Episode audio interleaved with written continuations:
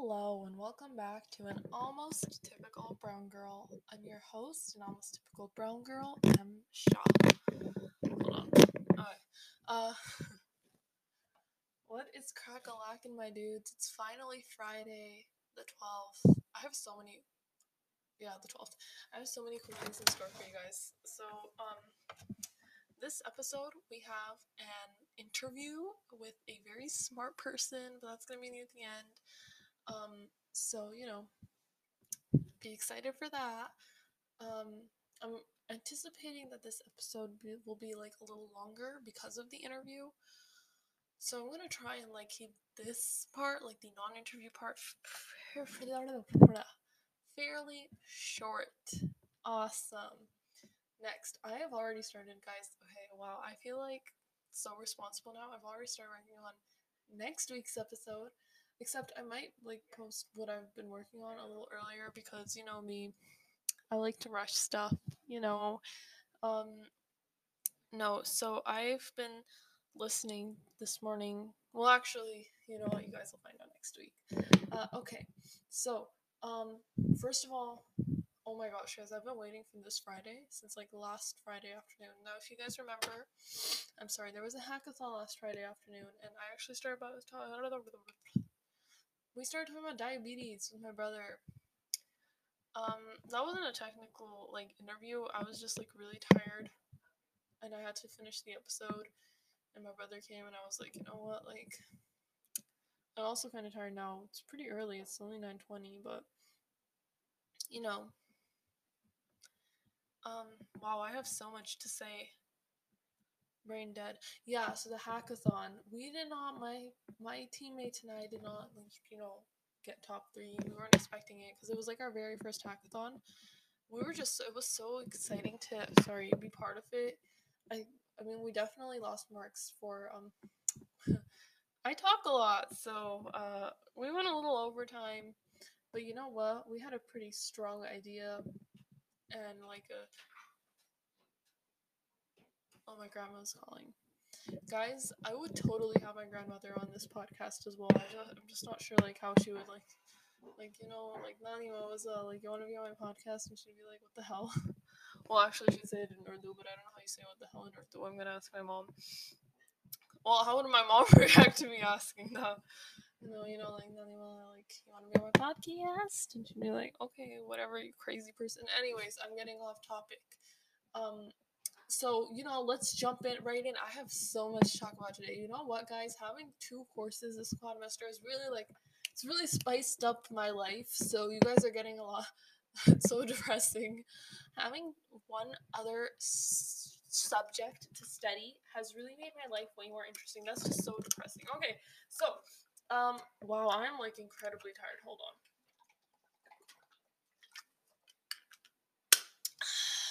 a little bit of water there. Okay. So my duders. I need a life. I've started watching a lot of Joanna Ceddia recently, and um, she's a really great. Like I, I really enjoy her content. She's like the right amount of chaotic. Um, I still haven't done my Duolingo. Oh my god. Uh, oh. So Joanna Ceddia, really appreciate her. I really like her.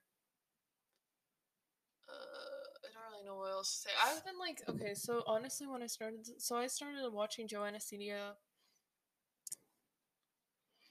last year in 2019 before coronavirus.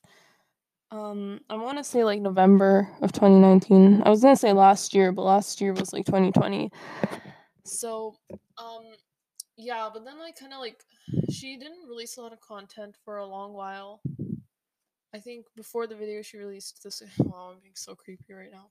It was like I believe it was the blackmailing one. Or maybe the one after that. I don't know. It wasn't like she hadn't released oh no, it was the one where she painted the family portrait. And then she didn't really release anything for a while, so like um, you know, I was just like whatever. You know, doing my normal shenanigans. And like I watched her the one where she was talking about her eczema and I'm definitely saying that wrong. And then I was thinking about like how much this podcast, because like you know, if, when you if you watch Joanna Ceddia's videos, you'll notice like it's pretty random. and like she covers it pretty well and she has she speaks very eloquently and all that but like you know like is i feel like our energies are the same equal but opposite where she's like super like prepared and she like presents stuff in a funny way and i present stuff in a funny way but i'm not prepared. Uh, we're already five minutes into this episode and i didn't really even start like anything. So real quick academic segment guys. Do i have a lot to talk about academically today? Okay so this week uh, it was it has been a week and a half since this course has began. I've already completed one calculus test like already um because apparently my teacher just has no chill. My teacher has been teaching calculus every year since 94 except for one year. He didn't teach one year from 94 to now and he's taught calculus every single year. So um you know there's that. Now calculus. What can i say there's a lot of new concepts introduced in calculus that like you're not I, I mean personally like I did a little calculus over the summer. Not the summer. Over my second quadmester. Just a tiny bit, you know. We just talked a bit about limits. And we didn't really talk a lot about derivatives. And um so you know, it was I wasn't expecting it I've been doing my work studiously for a week and a half, which honestly, I have to say is impressive. Like by now I would have given up, but we march on. So we've already had one test. My teacher is going like he was running through the course. I remember I think I mentioned this last week, right? Yeah, I did because that was my first class, and I was like, I'm gonna write the notes the night before. I don't know why. I'm just gonna, and I did. And then my teacher my teacher like ran through it and I was like, oh my god, thank the Lord I did that. And so now I have to copy down the notes like before class every day and it's kind of getting annoying. But you know, I really want to do well in this course. Um Don't believe me, just watch. Oh, the Weeknd f- performed at the Super Bowl. I didn't watch it yet. Maybe I should watch it now. So, well, maybe I should start at YouTube. So, um, wait, I'm getting off track.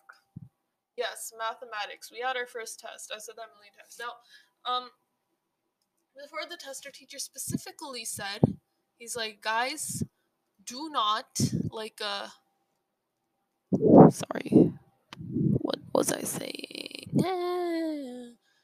do not, do not what? What's the CASPer test? A bunch of Canadian universities. Okay, don't cheat. Okay, that's what he said. He's like, guys, don't cheat because there are a bunch of different versions. Now, um, I guess some people just did not heed his warnings because the next day. Okay, so first of all, we had. So first of all, I finished the test on time and I submitted it before 2:30, which was when we were supposed to submit it by. And uh you know like i didn't get any marks deducted thankfully. But then i check the the uh, class website and it's like something along the lines of my dude's like you know if you haven't submitted your test yet submit it otherwise i'm going to cut 10% off your test or 10 marks there's one of the two. And um you know naturally i was a little confused. I was like who who is why would you not do that? And um, so, you know, there's that. And then he, later that night, he marks tests very fast, this teacher. Later that night, he had another post. He's like, fun reading, or something like that. And then, like, ellipses. And then the, the post said, guys, you know, like, have a look at this link. Uh, a lot of universities will have similar codes. And it was the code of misconduct for the University of Toronto. And so we're like, oh, how interesting. And, you know, someone must have cheated. And then he edited that post and he went back. He's like, uh, good reading, reading. We're gonna discuss this in class tomorrow. Don't cheat. And then in class, bro, when I tell you I was scared for this class, I was so. This was yesterday. I was scared to go to class yesterday. He had his camera on, which he never does, and he's like, ladies, because I go to an all girls school, ladies, I should not be seeing cheating and like he's like I had a bunch of different versions, but apparently people didn't notice that and they were coll- he was using the word collaborating. Like, and people were collaborating on their tests and I'm like, okay. and and he's like, you know, this is not if this was something that was for collab, we do not expect you to collaborate, you know? And uh he's like I'm mad at the people who cheated, or not mad, disappointed, whatever. But even more so in the people who allowed the cheating to happen. Someone's upstairs. And then he's like, there were some people who didn't finish the test. He was also mad at them because, in his mind, it should not take that long to uh, do a test. You know, and so he's like, you know, I gave you 75 minutes for a test that ordinarily takes 65 minutes and you know there are people who handed it in half finished but i'm i'm glad that they at least they had the honesty or whatever to not cheat. And so um i just give i've given up on the weekend thing. Uh and so you know blah blah blah and i was like okay sir thank you. I i um you know i was expecting it to be a lot worse. It was okay he's like you know i can't trust you so i'm gonna have to have the cameras on for the next test and i was like oh you're gonna make me fine if you insist. And so, you know, I don't mind. I have my marks. Philosophy, we watched a movie. We were, or today we were watching a movie. We were watching The Truman Show.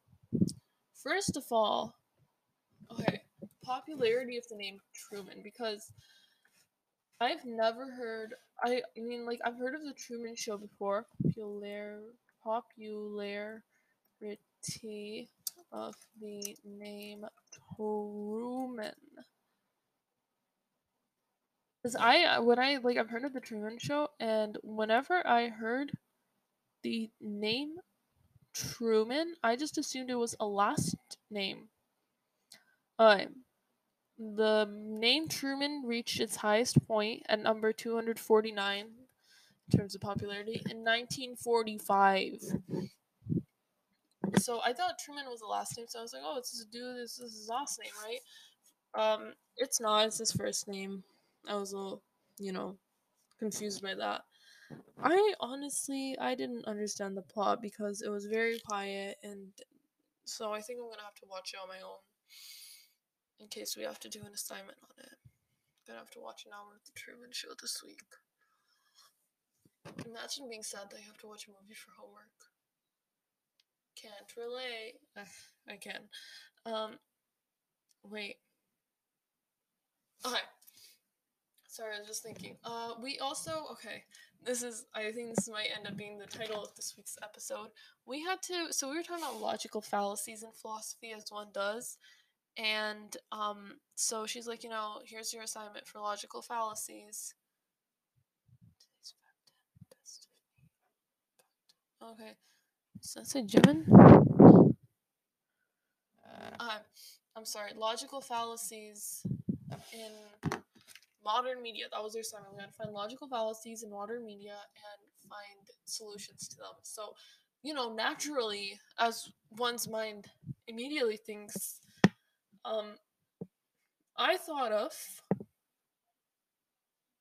Sorry, like naturally, I immediately thought of the Poo-Pourri ads um, and I'm sure you guys know what that is. It's the uh, um. Do you hate pooping in public? I know the feeling. Something along the lines of that. And so it's this product that if your feces stinks, you spray before you go to defecate in the toilet. You spray it, and uh, then your your feces will smell of nice things. And people will be like, oh my god. Now, the ads are very dramatic, um, and so it, was, it wasn't too hard to find logical fallacies, but I had to watch like three or four of those ads.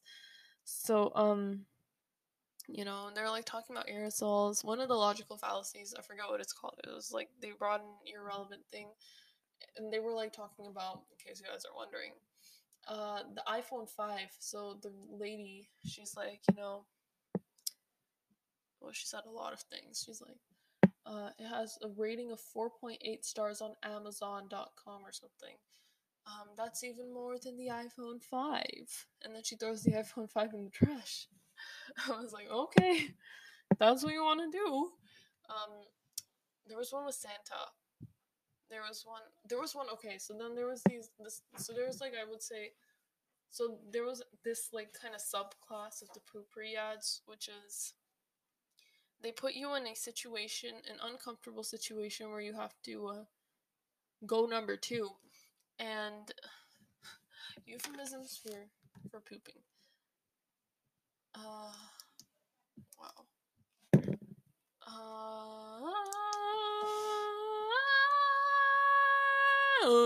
Uh, so I'm sorry. I just had to do that for whatever reason. Da, da, da, da, da. Do you guys want some ASMR while I remember what I was saying? This is some cellophane. Oh wait, I should whisper.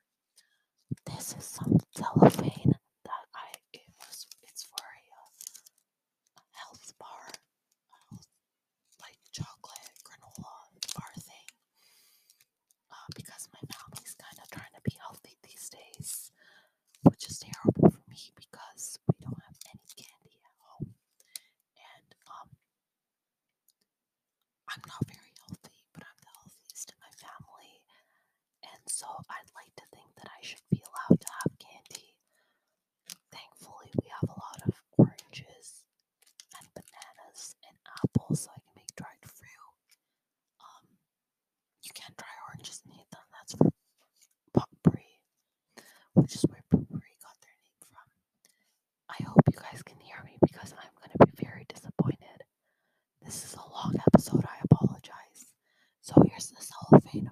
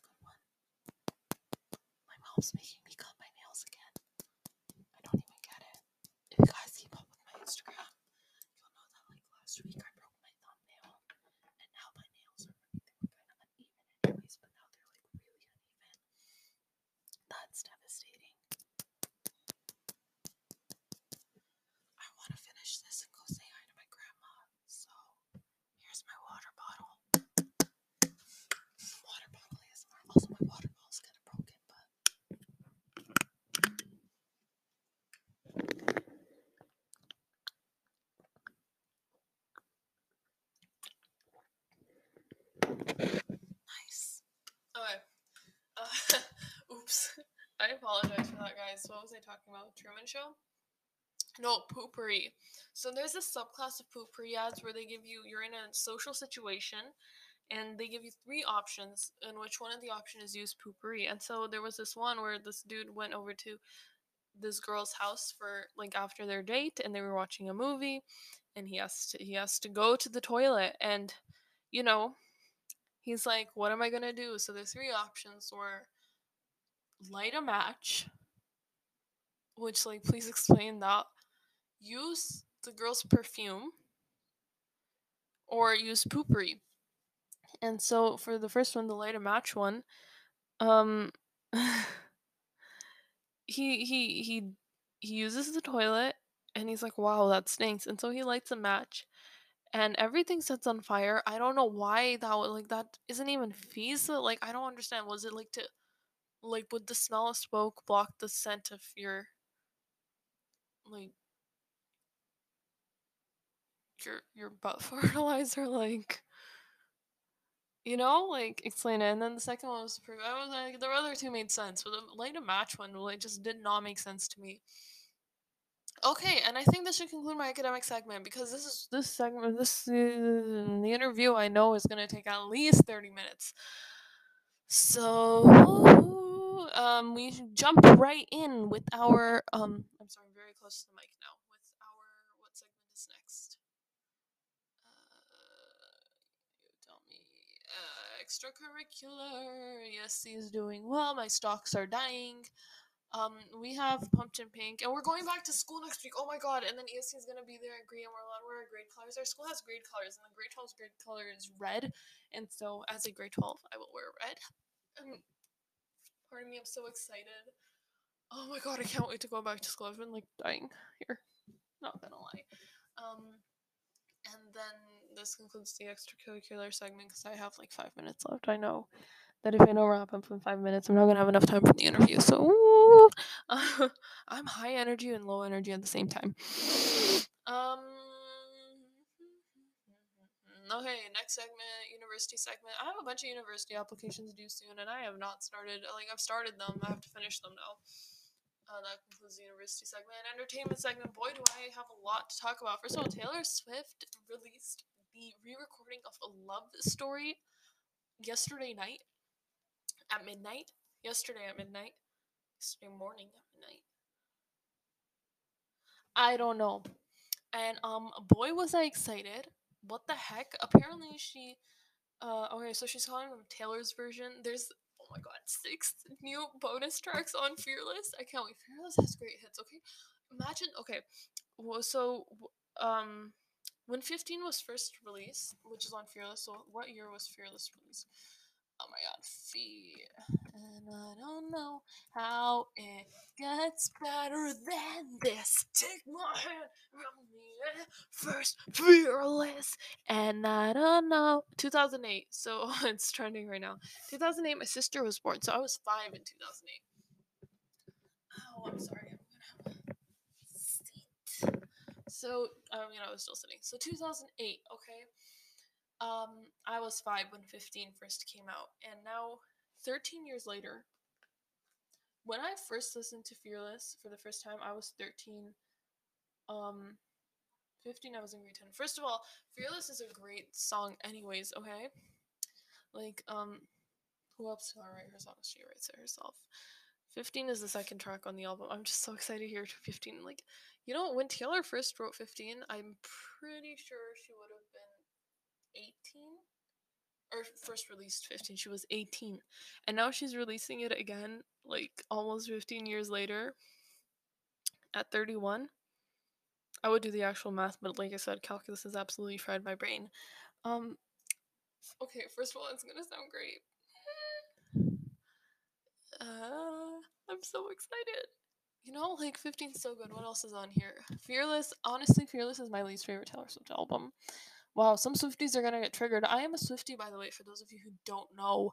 Um, I'm a huge one. I just, I don't know. Like overall, it has great tracks. There's oh, see the tracks I don't like. My least favorite tracks by Taylor Swift probably are "Change" and "Fearless," and they're both on this album, which is probably why I don't like the album. Okay, so "Fearless" I didn't like. Did I just say that? Honestly, I didn't like "Fearless." I didn't like "Love Story." I don't like You Belong to Me too much, so that's probably why is my least favorite. Anyways, my point is, we're going to be getting Fearless, 15, Love Story. Love Story we already got. Hey, Stephen.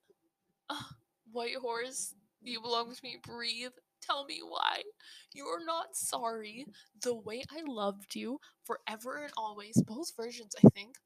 The Best Day, and Change again in April. In April, guys, because there's a secret message. April 9th. So excited. Uh, has anything happened in soccer? Who are you talking to? My my my duders. Okay. Yes, sir. Yes, sir. Ruby is supposed to be on it. Yeah, that was she's she's gonna have her own segment. Okay. Uh, honestly, other than that, I can't think. So, guys, now after this, the interview will come up. I hope you guys enjoy it. I worked very hard, actually. So, if you guys remember from my last interview with my mother, I didn't really. I, I just. I'm not sure if you guys knew this. I just hit record and I was like, "Okay, here's what you're not allowed to say. Here's what you're allowed to say." Um, and let's just talk. And I was coming up with questions right off the top of my head. But here, I like. I am prepared. I have prepared questions. I have prepared a little bio for her to say at the beginning. Like, so I'd better do well. What are you doing? You have to your entire recording. So I hope you guys enjoy it. I'll see you guys again at the end, I guess, because I'll probably have to record a little outro. And yeah, you guys are gonna love next week's episode, or at least one of you guys. Bye. Hi everyone, and now it is time for the interview with the one and only Amina Asif, but I'm gonna call her BG because that's what I call her. Uh, so a little information on her. She has completed her bachelor's of, in mathematics in 2009, her master's in computer science in 2012, and once again in 2015. She completed her PhD in June of 2020 and was the only applicant in the world selected for postdoctoral research last year. She has been a university lecturer at multiple institutions since 2018 and has been a part of FAST Islamabad since August 2019 and FAST pardon me, private research institution university in Islamabad. Her research tends to focus on applied machine learning and bioinformatics, and she has worked with Je- Dr. Jennifer Doudna on her Nobel Prize winning research on the development of a method for gene editing. Uh, she has 23 publications under her name, and she is my aunt, BG. Okay, did I get anything wrong? Uh, yes, not exactly wrong, but uh, yeah, since this is going to be on record, so I'd, I'd like to correct you uh, on one thing. Uh, but before that, uh, thanks a lot, M, for inviting me and for uh, giving me this chance to speak to your listeners. Um, yes, you were right about me getting a postdoctoral fellowship here at uh, Warwick University uh, UK. However, uh, I wasn't the only one in the world. Uh, well, for this position, yes, I was selected, but there were several other positions as well. So just just to you know um, correct the record.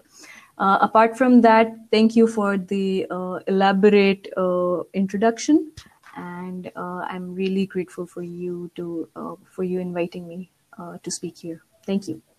Okay, I'm going to correct that my notes. I spent, I usually, I did an interview with my, I didn't have any notes. I just started speaking, so I don't usually do like research for this, but um, I'll write amongst the, and um, so you know, I spent some time on this. Okay, so we're just gonna start with uh, a brief introduction from you because obviously I didn't cover everything. So BG, take it away. Okay, so okay, can I know uh well uh about a little bit about my listeners that what what sort of um uh you know group of people the the crowd I'm, I'm talking to like is it is it the teenagers like you or or or what?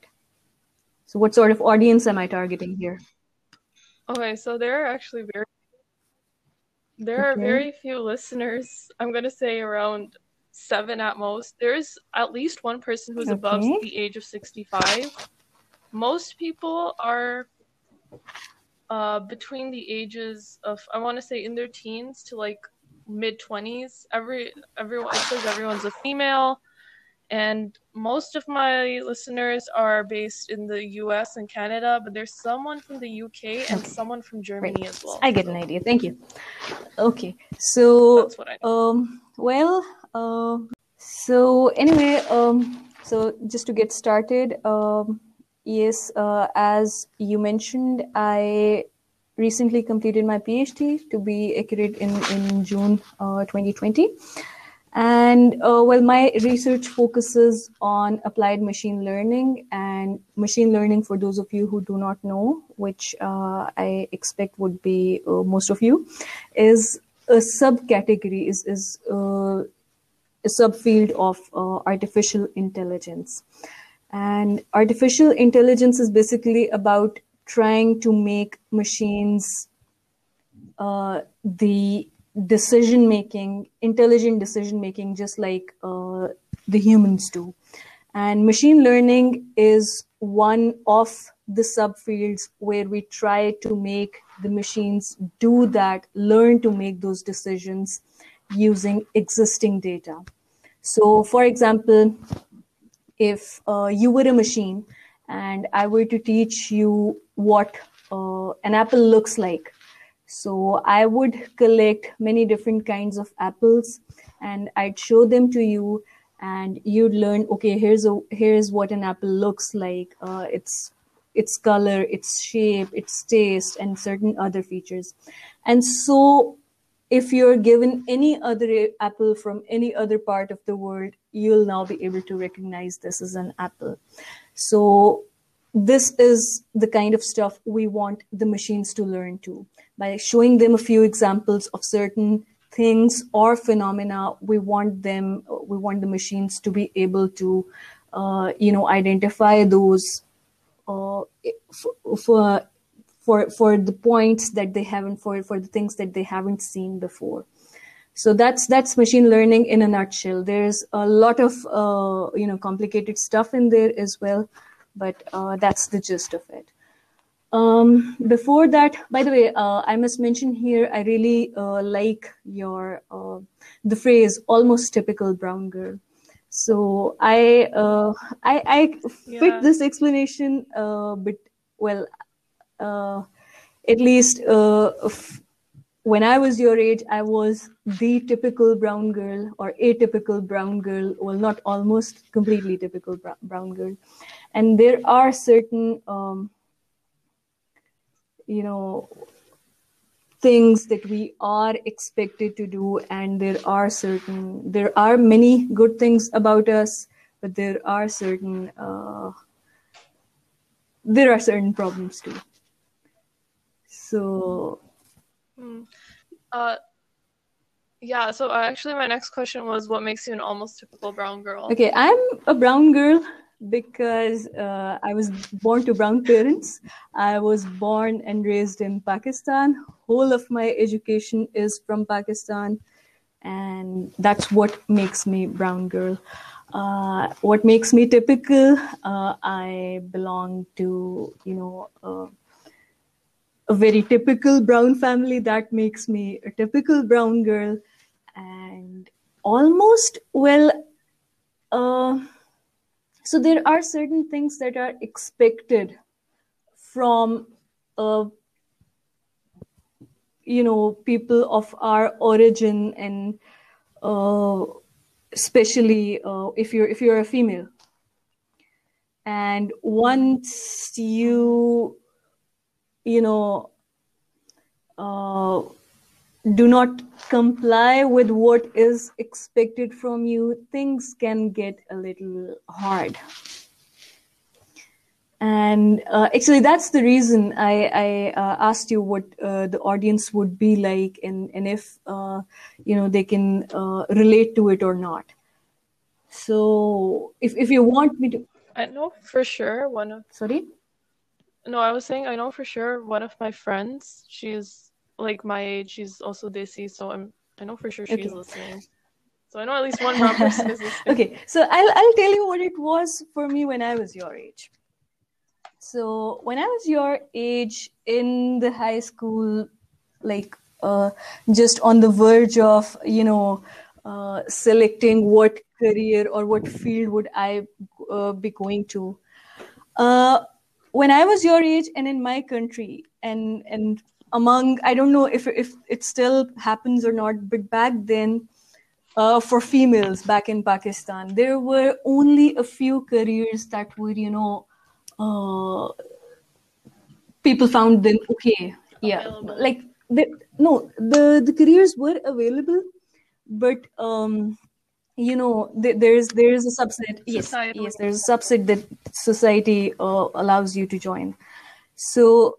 And those were the, the top of the list was uh, being a doctor, a medical doctor, and uh, if god forbid you couldn't be a medical doctor then uh, perhaps education or teaching and well other fields well they were not given as much respect as you know medical doctors were given and so on. Uh, and this was not just for the girls even even for the boys. Although they had you know uh, a larger number of choices but uh, for people of your age the age that you are right now there were only you know uh, a handful of uh, career op- career uh, you know options that that that were considered respectable by the society. And i'm going to list them there for you. Uh, number one was doctors again. Number two was uh, engineers. Uh, number three was you know joining the forces or something like that. And everything else was like um, you know yeah uh, they couldn't get anywhere else. So that's what they decided to do. So things like so so i know many people who who joined the fields they did for very wrong reasons. I i know of some people who who were very good at mathematics but but the family pressure they uh, you know it forced them to go into medicine and and they didn't like it. But back then you were kind of supposed to do what you were told to do the good thing about this age is that things have relaxed a bit. Uh, people have A bit. yes. You know so here is the reason. Uh, people have more access to more knowledge. They they have like they know how how people can contribute to the society even if they're not doctors or engineers there there is other important stuff to do. And uh, parents have become a little more um, you know a less a little less conservative if if uh, i put it uh, right. So yeah. things have changed. So anyway uh, by the way uh, i must add here that what i am doing right now this was not a part of some plan. It it happened one thing led to another and and it kind of happened. Uh, so when i was uh, your age my dream was to become an engineer. I was good at math i was good at physics and i thought i could be a fine engineer. And um, I did, in fact, apply for one uh, engineering uh, school back in the country, uh, one of the best ones there. Uh, for reasons I would not like to disclose here, I didn't join the institute. I did pass the test, but I, I uh, couldn't uh, join the institute because of some personal reasons. And here is what the the expectations of the society did to me then so i i kind of felt like a failure when uh, there was a thing i wanted to do and there was a and that thing was you know respected in in the society as well. However i was not able to do it and i was doing you know some bachelors in some college and yeah uh, i i didn't feel very good about it. But you know sometimes nature has bigger plans for you. So i i just as you mentioned in the beginning i had a bachelor's degree in mathematics and statistics. And I, I, wasn't very like my heart wasn't too much in, in doing that but uh, i just did that and well things happened and uh, I, I got a position in the university. And because of that i was able to secure uh, you know admission in uh, one of the top ranking universities in the country for uh, masters in computer sciences. Again this was not planned. Like this was not part of you know some bigger plan where i wa- where i had uh, you know dreamed of being a very uh, successful researcher in computer science or something like that. No there was no such plan. Um, after i had completed my masters um, i spent some time at home where uh, at night i would watch movies and i would eat the whole like i would sleep or eat the whole day. And uh, my mother didn't like that very much.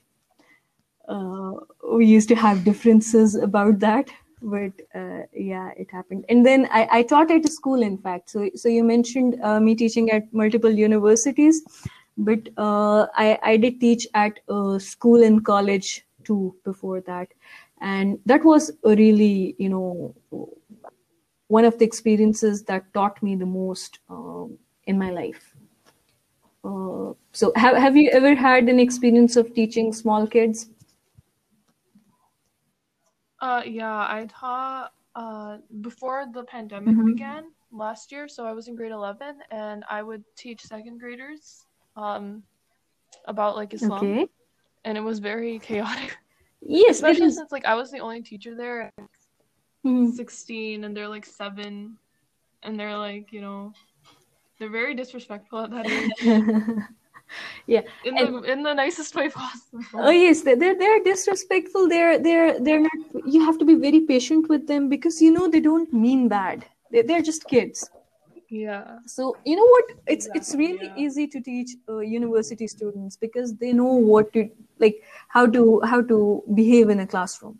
But when you're teaching small kids, uh, you have to teach them to behave as well as you know force them to learn something they're simply not willing to learn. So in in a, in a class of like uh, 30 to 40 students, hardly three to four students are actually there to learn something. The rest are there just because their parents sent them uh, to the school. So anyway, I I uh, taught at a school and college, and uh, I, I really um, learned a lot there. And in fact, that was the longest job I had. I taught there for one year. The rest of my jobs, well, since I've been moving very much around, so uh, I, I uh, don't have a very long. I, I never stayed at one place for very long uh, in in my jobs. So afterwards, I I uh, joined uh, one of uh, the engineering institutes for my master's, MS, like for 18 years education. And so the point is, things happen. You don't. Sometimes you plan something else, and things turn out to be, you know, at 180 degrees to what you you had planned but uh, it it it ca- it can uh, work well for you. Like things can turn out to be okay, even if they don't go as you had planned them. And Yeah, and I think that's a good point. Yep, especially like at my age where people are choosing what universities they want to go to what they want to do in the future like even me myself and i know a lot of my friends like they're not sure what they want to do at all. They're like oh you know i could do this or i could do that like um like personally i've applied to like a bunch of different very different programs so i have no idea what's going to happen you know you And just it's have to like normal. trust that what's meant for you. Exactly, exactly. And and you know what?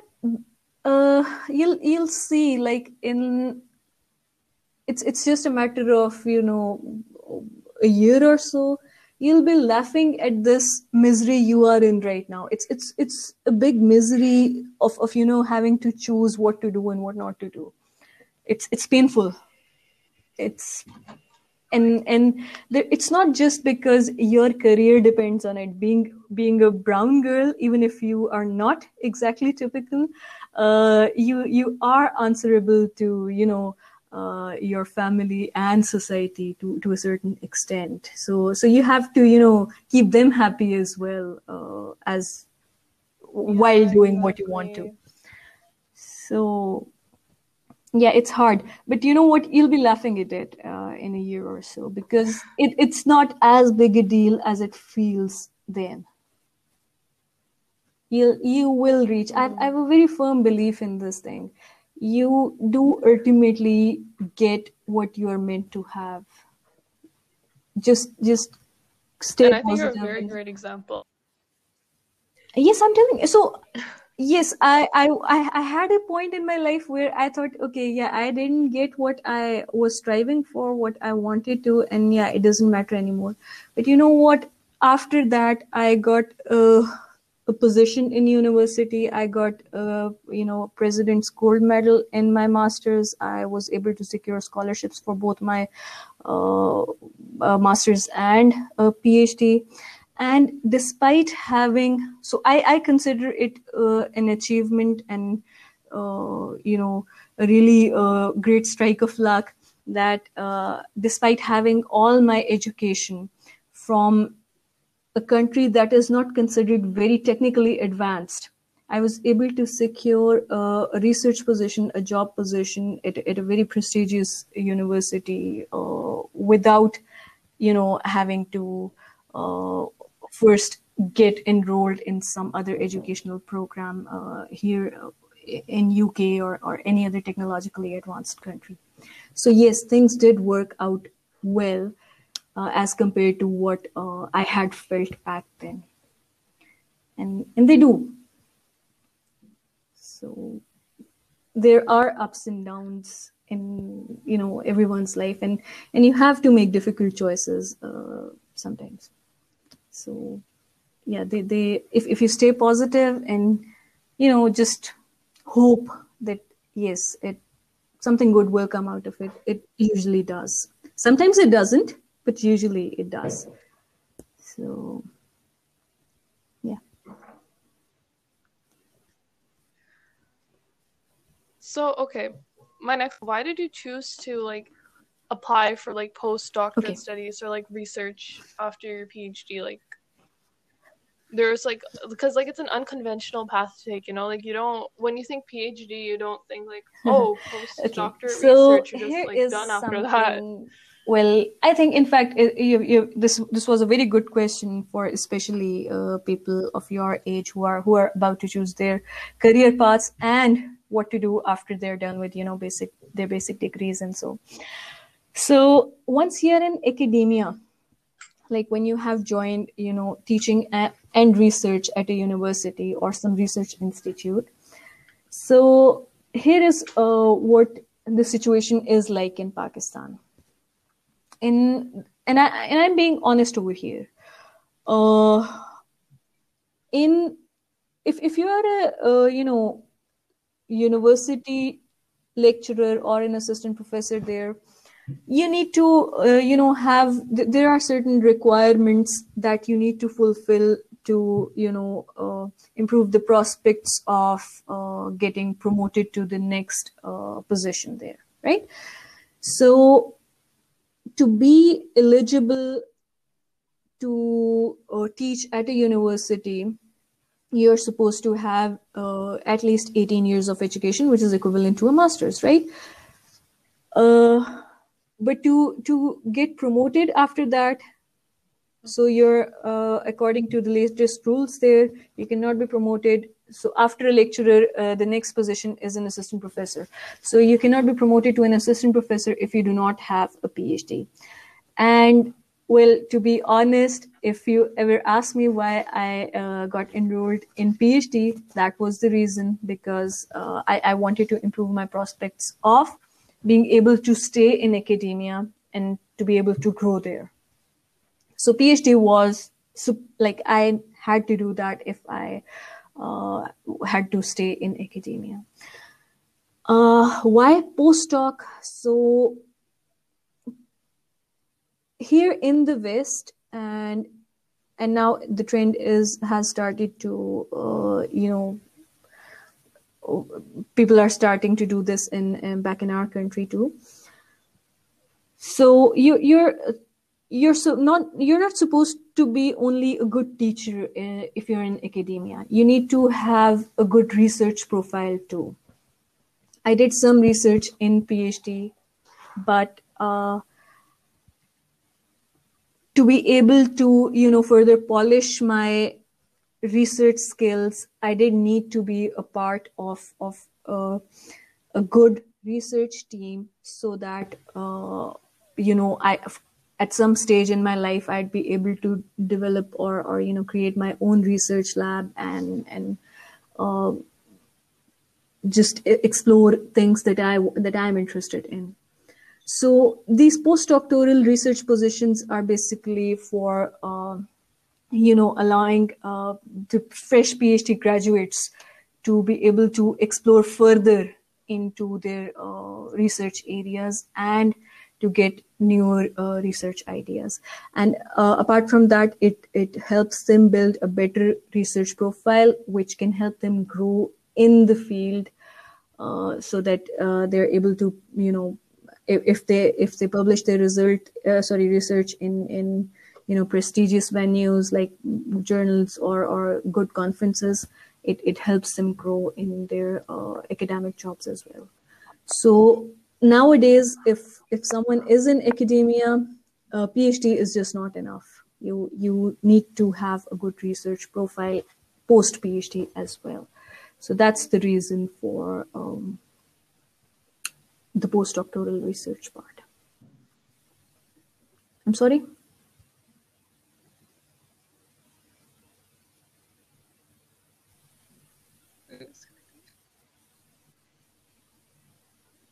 Can you hear me? Uh, yes, I can hear you. Oh.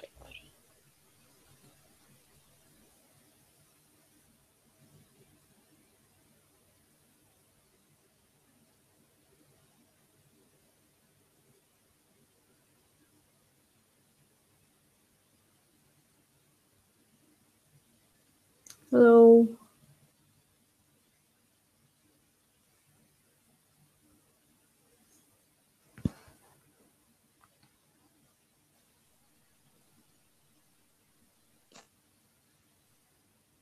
Okay, can you hear me now?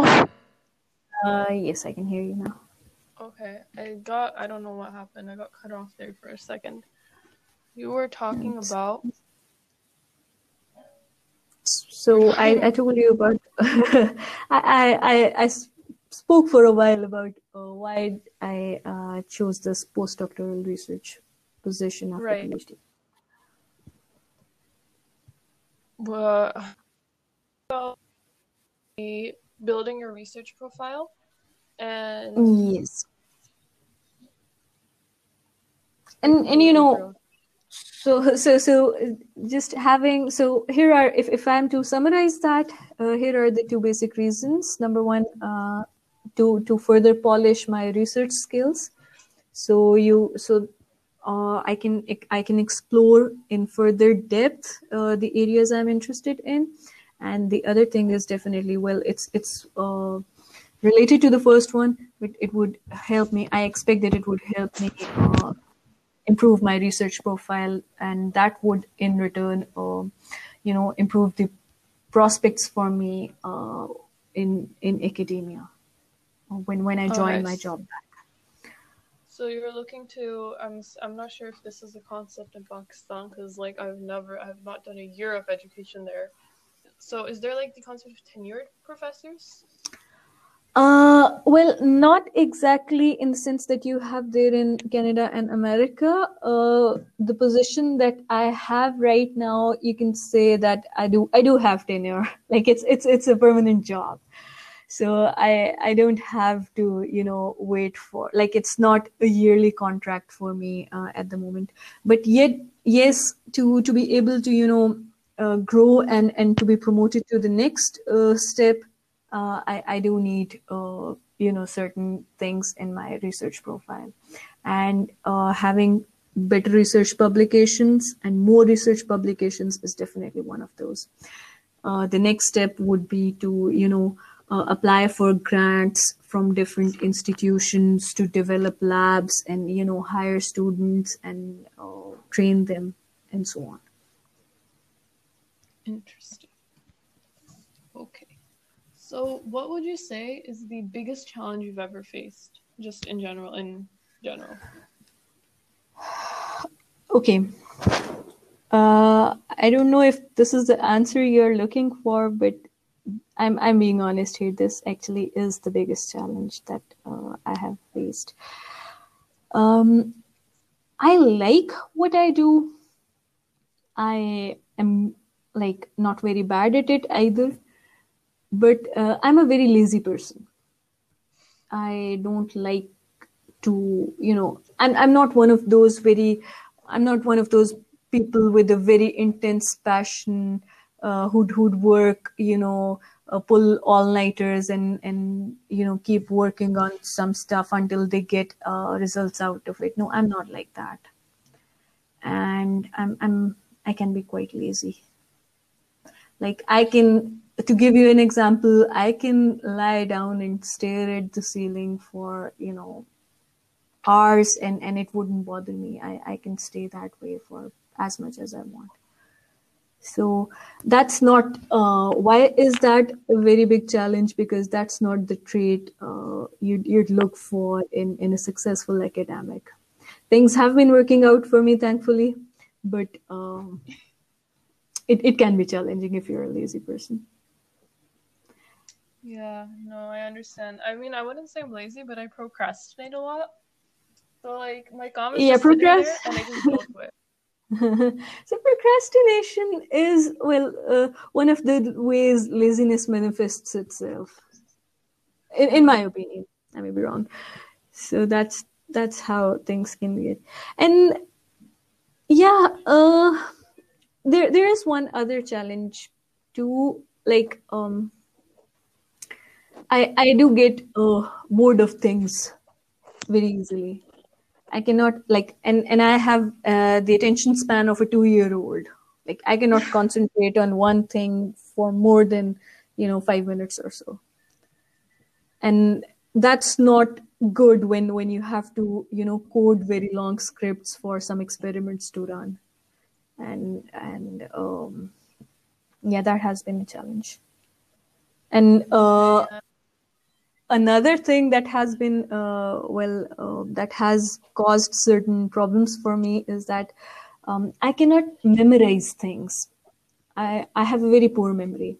So if if you teach me something and i get the gist of it i get the idea of it i'll i'll be able to explain it to someone else but i won't be able to remember the exact words or if there is something to to memorize about it and that's that kind of causes certain problems in especially when you're in in uh, pakistani education system Yeah, okay, I'm the same. And my mom's always saying like even there I feel like that's why I'm bad at biology because most of it is memorization based. yes yes and your mom has a very good memory so yeah, Yeah. she can't understand she doesn't she she she can't relate to this problem yeah.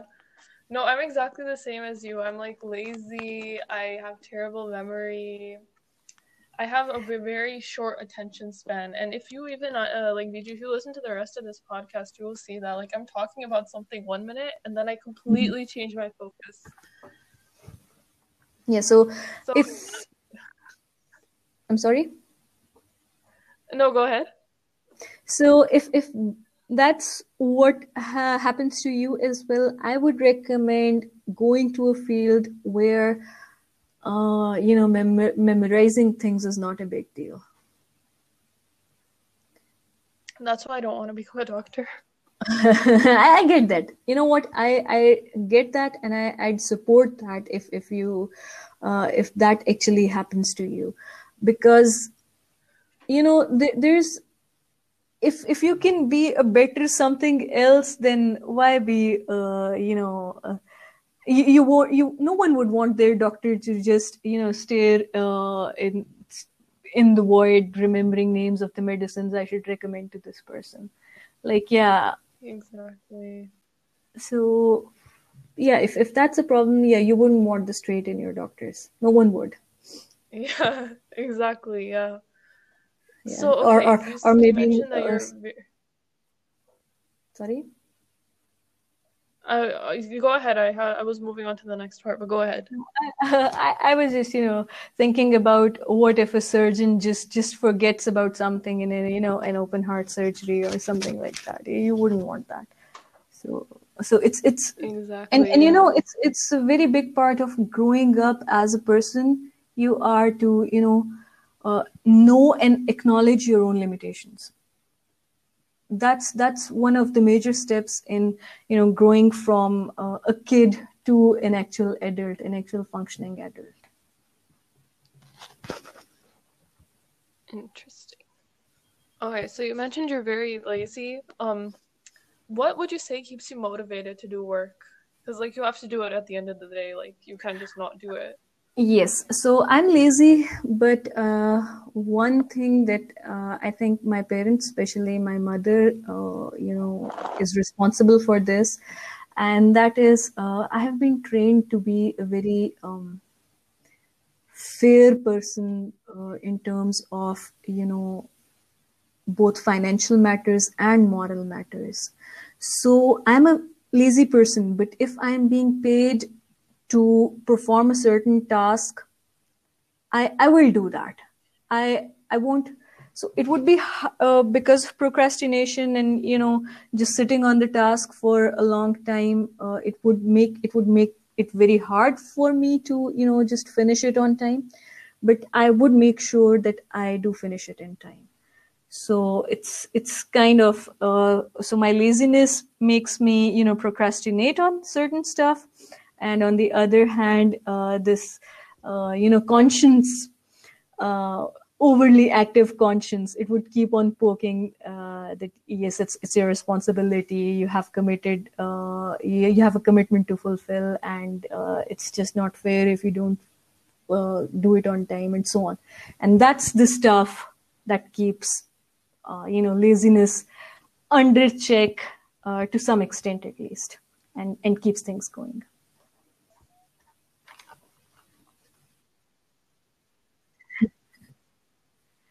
Okay, I feel like I'm the Yes. same. Like I see, and I feel like Yes. this is because you have to do it at the end of the day, right? Like you can't just not, you know, submit it your work Exactly. or not do your work. exactly so so there is uh, it, so i have to at the it. end of the day where if i'm earning even even a single you know rupee or or pound nowadays uh, I, I have to feel justified and, and I have to feel that I deserved it uh, because otherwise I won't be comfortable and I wouldn't be able to sleep properly. And and I love to sleep and I can't risk it for uh, anything in the world.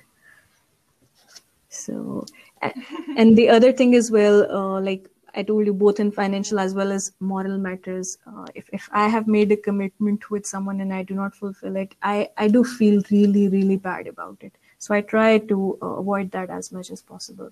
And just as an example, we were supposed to do it yesterday, and and uh, I had a, a meeting, and you know what? I, I kept thinking about it till late at night that uh, I, I shouldn't have. This is the first time you had asked me for something, and, and I hadn't done it, uh, so I wasn't very comfortable. And Literally, it's no big deal. I I I'm very like you you actually at least you did it today. Like when I was doing the one with my mom, we did it the night before the episode was supposed to go out. And she's like, she's just always so busy, and we never had a chance. But like, no, you know, I get that. I get that, and, and I'm on uh, really so grateful for that. But uh, the point I'm trying to make is that since I had made a commitment and I hadn't fulfilled it, uh, yeah, it was it was it kept on Commitment, yeah. poking me the whole night. Uh, well, pokes from the inside. I'm sorry. The, okay, did you sleep well though? Uh, yeah, I I I slept, uh, but it was Did like uh, well? whenever I'd wake up, you know, in the in the middle of the night, and and I, uh, you this whole commitment was one of the things that I was thinking about, and and I have to you know get back to you on this. So that's that's the kind of person I am, and actually, it it does get sometimes Yeah. uncomfortable, but that's what's uh, keeping you know laziness and uh, that procrastination in check. So I think it's it's working for the best. It's worth it. Yeah. So what? Okay, so how was so? I know you've worked with like a bunch of different. Like I was going through your uh, Google Scholars page, and I know you've worked with all these like really different researchers and different people on your research papers and stuff. So how would you Um, say is your experience working with So I, I must mention here that uh, during my PhD, my uh, research supervisor, uh, he actually I owe being able to do what I have done up until now in uh, in my research career uh, to him. He has been very supportive and, and very patient with me uh, at times too, and he is one of the reasons I was able to, you know, pull off so many collaborations. And most of most of these publications that you mentioned, they have been during my PhD. Uh, it's so it was it was nice and it was um, it's not very usual to develop so many collaborations during your phd but uh, i was able to do it and and i uh, give the credit most of it to to, to my phd supervisor and the work with um, dr jennifer doudna's lab uh, is a part of that And here is how it happened. So one day we were discussing about um, this cool gene editing system uh, Dr. Jennifer Doudna had had discovered and has had been working on, and so it's basically to put uh, to put it simply, it's system. It's it's a genetic scissors that can uh, help perform, uh, you know, gene editing in a living cell. So yes, I'm talking about CRISPR-Cas9 exactly. So you're talking about CRISPR Right. Cas9, So right? okay, now if you have something that you can use to edit the DNA, you would also want to ensure that the changes happen exactly at the sites sites you are you're interested in modifying there are no off target effects and so for that they did need a mechanism which could ensure uh, if if they wanted a certain part or of, of the of the gene to uh, you know not be edited to have a control over that as well. And there is another interesting phenomena that they observed in in uh, certain bacteria that uh, there were certain okay um, I, I shouldn't go into into too much detail uh, about about the uh, biology stuff but anyway they did discover certain proteins called the anti-crispr proteins that could inhibit the uh, you know the cr- yes functionality or, or CRISPR systems. Functionality. So now at the at the time that we had uh, read about it, it was back in I guess 2017 or so. There were only a handful of uh, you know known anti-CRISPR proteins, and there was a growing interest in in you know identifying new anti-CRISPR proteins because they are working on uh, developing uh, you know gene editing systems that are effective and they don't have many off-target effects and in which way they have control over what parts to edit and what not to edit. So what we did was uh, we used machine learning to develop a system to identify you know anti-crispr proteins. So if if you give uh, a, a bunch of proteins to this system it would rank it in the order of uh, the anti-crispr behavior it expects from them and we applied some concepts of machine learning to build that system uh, I won't bore you with too many details, but one of uh, the major challenges that we faced in developing the system was that there were only a handful of known anti-CRISPRs then. And uh, machine learning systems, since these systems are based on uh, learning from data, so having a large amount of data is critical to, to the performance of these systems. But we didn't have a lot of data. So that was one of the biggest challenges in the uh, project. And one of the good things was that uh, the proteins that our system had um, identified, it our system uh, led to the discovery of three new anti-CRISPR proteins.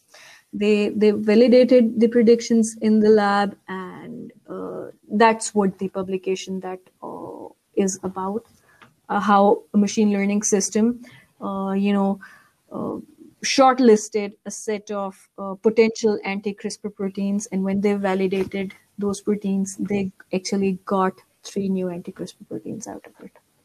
So that was a, a success story. Yes, and so Oh and and here is uh, something interesting so with every passing day the exact uh, you know boundary among different fields is just vanishing so this is one of the examples of a cross disciplinary work uh, I was a computer scientist. My PhD supervisor was a computer scientist, but the rest of those guys were, uh, you know, biologists and or biochemists exactly. So they told us about the uh, problem they are interested to solve. We talked about it. We tried to learn more and more as much as possible we could about the problem, and then we developed a system that might uh, help them, and it actually did. So it was uh, it was a good experience, and uh, you know, especially uh, the fact that uh, I was from uh, you know. A university in Pakistan, and I was a PhD student. I wasn't a very, you know, established uh, researcher, but those those people had a very professional attitude.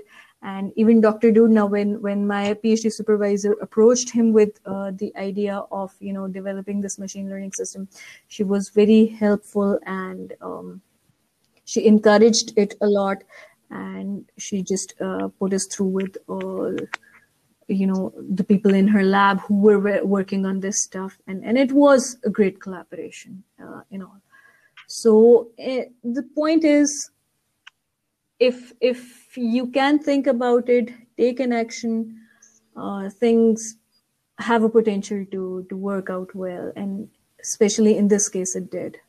So yeah it, it was it was a very nice experience. I think I really liked, I liked how you brought up the fact that I'm sorry, like my my everyone's vacuuming upstairs right now. Okay, so that's why it's very noisy.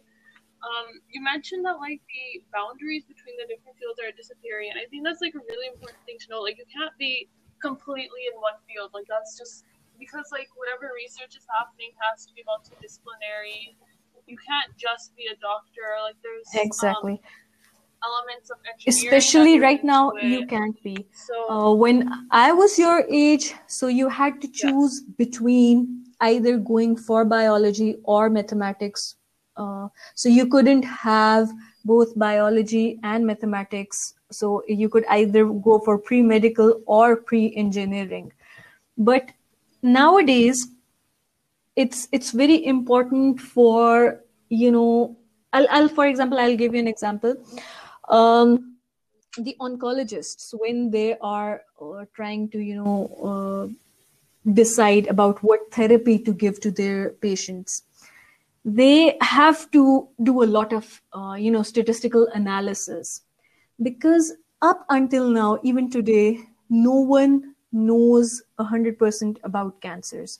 They don't know about all the causes. They don't know about how it would progress they don't know about with absolute certainty whether a treatment would be effective or not. So it's it's all about you know making decisions based on on the statistics on the data they already have.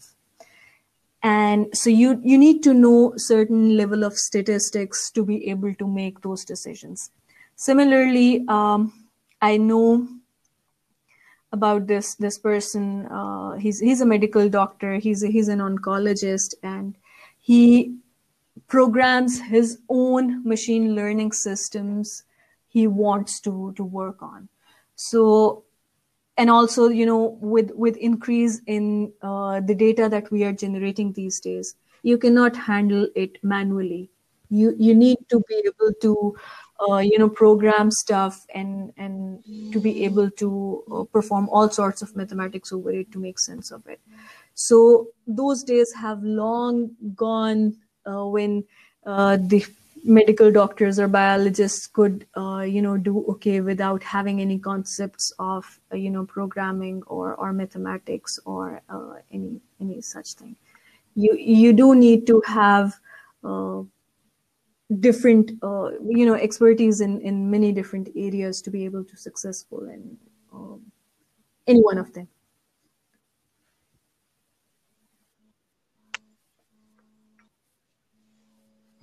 Yeah, I agree. Especially like I remember when I was in grade nine. So this was like four years ago. My math teacher told me that like if you, whatever you're doing, you need to know a bit of coding or a bit of computer science. Like it's very yes it is yes it is so if you can program well nowadays you you're you're like uh, the only thing between you and uh, being a data scientist or being uh, a, a good potential machine learning engineer is uh, to be able to program. I'm not using the word code, I'm using the word program. Uh, so, programming involves both problem solving and then being able to code it into a programming language. If you have these two skills, uh, there's there's a great potential for you in, in data sciences and, and relevant fields.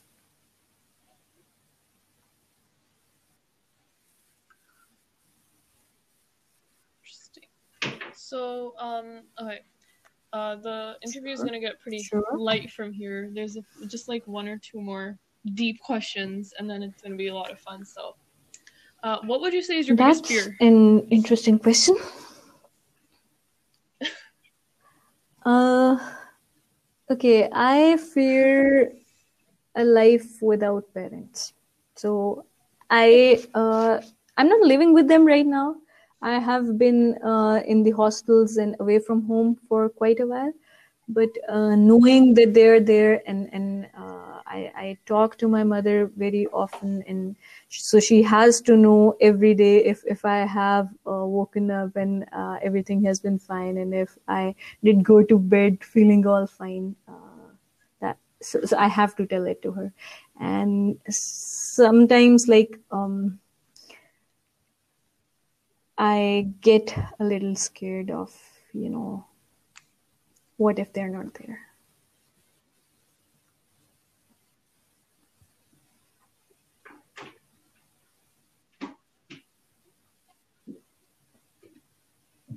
I feel like that even. Oh hi. Pardon? kind of in the way here. I'm sorry. Uh, I feel like this is a very like Mhm. valid fear as well. Like, stop it. Even like for Yeah. us, and even for my mom, so it's the same thing. and and that's something that you cannot control the both the fear or what what is supposed to happen but uh, yeah it sometimes uh, it it would happen to you at the you know middle of the night or even you're you know watching tv or or doing something really like it, it, can just you know uh, pop up in your mind at any any time this fear and, and it would give you you know shivers and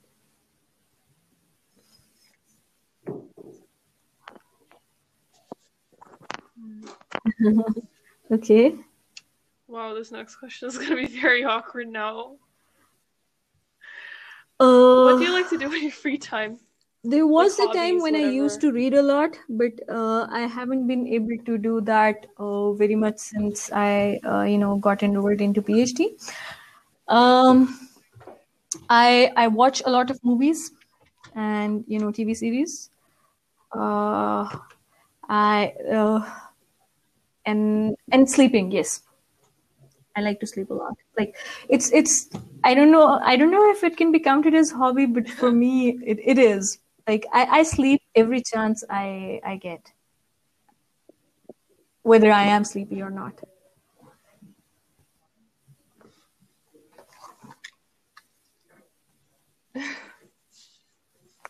Yeah, I don't know. Um, my mom makes us keep a very strict bedtime, especially since the school year right now.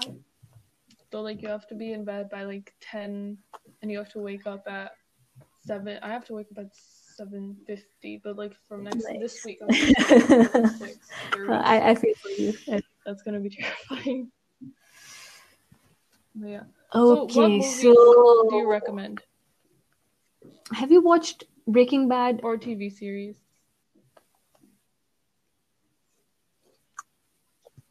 Okay so haven't um watched a lot of I'm not movies, so I into haven't watched it. uh, super violent or or that stuff, but uh, I like I like good stories with you know uh, good morals and and especially the ones in which you know the bad guys uh, get treated right at the end. I, I don't like uh, uh, to watch something that that reinforces uh, you know bad behavior in the community, but uh, I I like to watch. um sometimes all I want to watch is is a light comedy. So uh, I'll I'll you know even sometimes I I, I rewatch uh, some things I I like.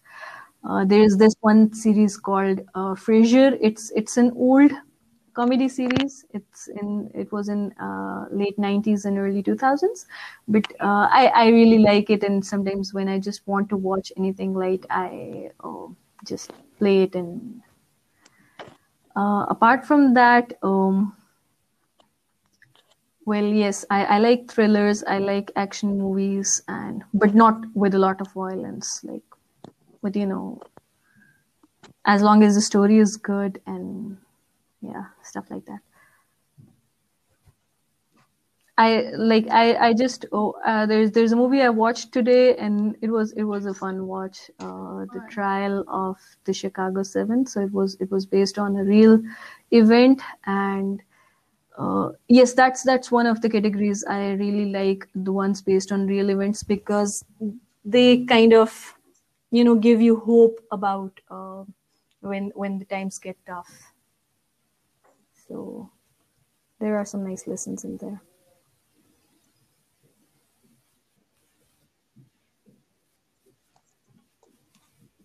Okay.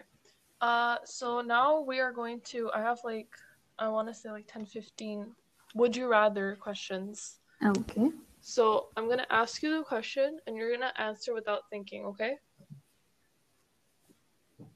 Would you rather get Mhm. to witness something once in your lifetime that few others will ever see, or get Few to others. witness something once in your lifetime that many others have seen?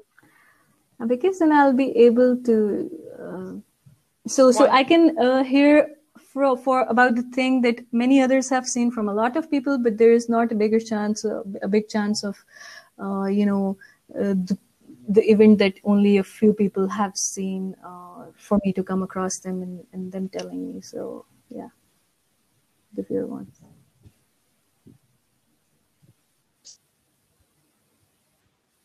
Would you rather have a job that pays $70 an hour but lets you work from home, or a job that pays $100 an hour but requires you to Uh, be I'm sorry, I physically lost you. present?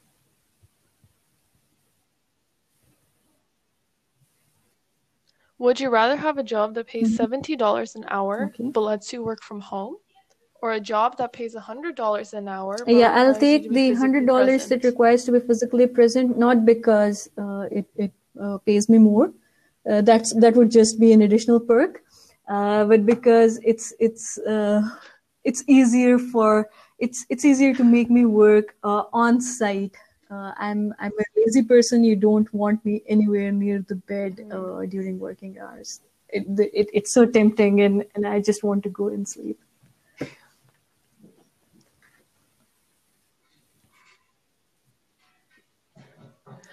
Would you rather have a peaceful existence where you've never had to worry about any troubles, or a more normal I'd rather full of risk and have a peaceful life if by peace we mean internal peace and you know satisfaction and contentment of heart.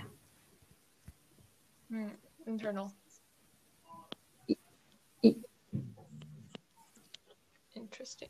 Would you rather have to live the rest of your life in like the wilderness, or the rest of your Okay, that's a hard one. Uh, I I think uh, well it depends the kind of jail it is, but to be safe, I'll, I'll say wilderness. Well, But if, if it's a jail with all all the facilities, then perhaps a jail wouldn't be too bad, too bad an idea. But yeah, wilderness.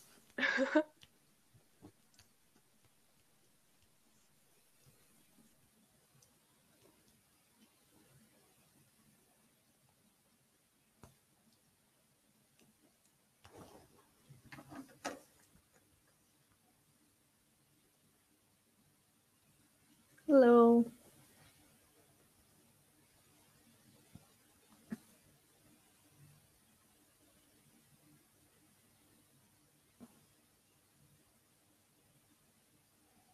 Hello.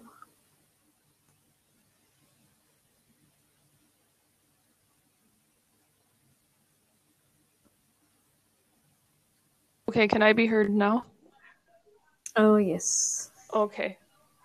So, uh, would you rather have your entire lifetime of experience, like your entire converted into Mhm. into a movie that you can watch whenever you want, or into a book that can be read and interpreted by ev- uh, by anyone? Yeah, I don't think it would be a very interesting book or movie, but um, I'd I'd rather have it converted into a book. It wouldn't be very interesting, but but a book. Uh, would you rather live in a world with no disease or in a world where there's income equality? Um, I guess it would be no disease. No disease. Interesting. Okay, uh, just two more. Would you rather Okay. live in a future take everything too seriously or a future Mhm. where people don't take anything seriously? Uh, okay, I'd rather go with people who don't take anything seriously because people who take everything too seriously they not only make their own lives miserable they make people around them miserable as well so yeah people who who don't care for anything so they since all of the people would be like that so no one would care and everyone would be happy Okay, last one. Would you rather spend a week with someone you really admire or with someone Mhm. whose company you really enjoy? Oh, I definitely enjoy Okay. Because I I, I told you I get bored very easily, and uh, Yeah. it definitely has to be someone whose company I enjoy. Exactly. Okay. Uh, so okay. So have you heard of TikTok? Uh, yes, I have heard of it and I have seen a few clips, but I'm not sure how exactly it works. Okay. Would you? I feel like because I feel like you're very interesting and you have like a lot of very interesting things to say. Would you ever consider like making a TikTok and being a TikToker? Uh, no, I don't think so. Okay. What is I, I your ideal haven't pet? updated. Sorry? Oh no, continue. So I haven't, you know, updated my Facebook page for I think uh, like five years or so. Uh, I'm I'm not too much into social media. Oh. Okay. Okay. What is your ideal pet? Or would you even have a pet? Okay, uh, I find cats cute, but they're very high maintenance. So anything that uh, you know doesn't uh, eat very frequently or poop very frequently would be an ideal pet. So again, because I'm a lazy person, so Yeah. it, it, it has to be something like that. But yeah, I, I like looking at cats. They're cute. Okay, so this is actually a special request. Like I asked my family what I should ask you, and so somebody whose name I will not disclose asked if you can help us convince my mom to get Mhm. a cat because we really want a cat. So would you do that for us? Sure, I'll try my best. but you can't be like, yo, you know, like she said that I have to help them, so let's go. Mm-hmm. It has to be like slick. Okay, yeah, I'll I'll I'll throw in some stuff like uh, you know, it's good for sci- it's it's good according to psychological research, and you know, make make stuff up, and Yes, yes. you know. Okay, what do you miss most about Pakistan? Oh, I I'm that's that's an easy question. I miss being able to eat anything from any place I I walk in uh, out in the street. Uh, because of uh, you know the the halal restrictions we have. Yeah. Oh, yeah, that's a good answer. What was your first impression of England? it's it's very clean it's green uh, people are very polite but uh, it's really wet and sad and rainy all the time Yeah, I've heard it's always like the weather's always Yeah. terrible there. Yeah so so i've i i used to love rainy weather but i've had my fill you know You're just sick of it now? oh yes so it's it's like you know loving chocolate i i love chocolates i like i eat them a lot but yeah i wouldn't want one for all three meals of the day Mm. So it's it's the same with the rain. I, I just found out about it. So yeah. I haven't had a chance you to, you know, explore the area much because of the lockdown, but uh, I do intend to, you know, travel a bit to see what it's like here. You have four siblings Yes, two brothers, two sisters. uh, yes. Who would you say is your favorite out of them? Oh, my younger brother. Oh, okay. Oh, really? So, Okay. so uh, uh, one of the major reasons is that uh, since you're you're You're the closest you know in age. yeah we we are closest in age and we there was a lot of stuff that only the two of us uh, had to go through. The others uh, weren't there. So Mm. Okay. and, and he's he's And, uh, he's, he's finally- nice. Yes. yeah, I asked my mom the same question and she Mhm. doesn't answer ever. Not once. So, yeah, she perhaps perhaps she's she doesn't want to you know hurt anyone. yeah, So I will ask her again. Don't worry. oh, they're they're they're always favorites. So you know, it's if if someone Mm. says no, I don't have a favorite. Well, uh, I don't believe them. Yeah, exactly. That's what I said to her and she's like, "Do you have a favorite?" And I said, "Yeah." Mhm. And Uh, yeah, like, and, and so you have to. So no, there's there's this one point they need to understand. There's a difference between loving and having a favorite. I love all four of them. I do anything in the world for them, but favorite is the one that I feel the most comfortable with, and and that's uh, my younger brother. So, Alright, so it's finally, sure. did you enjoy this? Yes, in fact, uh, I I liked. Uh, so so since I'm living alone here, it's it's fun having someone to talk to. So it it was a You fun know experience. Whenever you're bored, just text me and you can be on the next episode. Whenever. Sure, sure. That that's a fun idea. I'll definitely do that. Okay. Uh, any advice to listeners or people who want to like pursue computer science or who are unsure about like people who want to do a PhD, postdoc, eh, just any advice in general? Uh, the general advice to anyone uh, of specifically your age or you know close to your age is just don't take things to your heart even if they do not turn out as you want them to uh, ultimately all will be fine this simply won't matter in in a year or so and do not choose a field for the wrong reasons. In fact, do not do anything in life for the wrong reasons.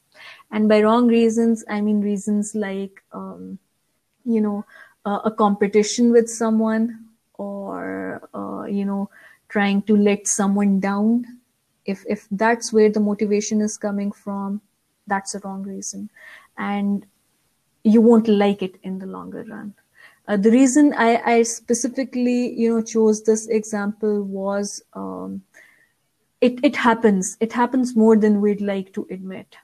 So choose what you feel good about, what you feel comfortable with, what you feel at home with, and you'll be able to excel in it. And it's okay to be to be even moderately good at things. You don't have to be the best always.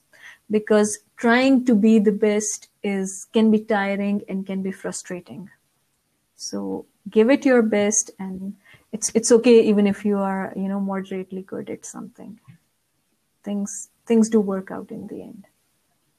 Just keep your intentions good and everything will work out uh, as for computer scientists, if you have uh, good mathematical and programming skills, computer science is the field for you and uh, the subfields like uh, artificial intelligence and machine learning and data science they are the fields of the day they are the top paying jobs of the day so yeah you might uh, want to you know um, explore these fields as potential careers Okay. Is there anything else you'd like to say? Oh, I I really enjoyed talking to you, and I just noticed it's it's been uh, more than an hour, and it didn't feel this long, uh, surprisingly. Uh, for for a person within oh, with an attention span that I have, it's it's you know it's a miracle. So Okay, was, thank you fun. so much for being on. I had fun Yes. too. I had a lot of fun. Thank you so much for coming. Thank you so much for saying yes. I was so scared when I asked you. I was like, I wonder if she'll say yes. Like, maybe she's Oh, no. busy. But um, I said yes. I'm so glad you had a good time. Whenever you want to come on, like, I'm not even joking. Just be like, yo, I want to come on. And I'll be like, okay, let's do this. Sure, Um. Thanks a lot. I uh, I, so I, I wish you all the best. I wish I hope you you uh, excel in what you do and you achieve great success in your life and most importantly live a happy and content life. That's what I wish for you. All the best. Thank you so much. Same here. You're in like I know you're gonna like even right now what you're doing is so like inspiring. Like like whenever like even my mom brings you up a lot. She's like, look at what VG's doing. Like look at how smart she is. And I'm like, okay, mama, thank you. But yeah, you're honestly a great role model, and I appreciate that. So thank you. Okay, thank you for for uh, making me feel good. I really uh, uh, I'm I'm honored and thank you. Okay. Um. Yeah. Okay. So bye. Allah Okay, bye bye. Nice talking to you. Bye bye. Allah Hafiz. So I hope you guys enjoyed the interview. It's very loud here, so I apologize. Uh, I know this episode was longer than usual, but it's really great. So, yeah.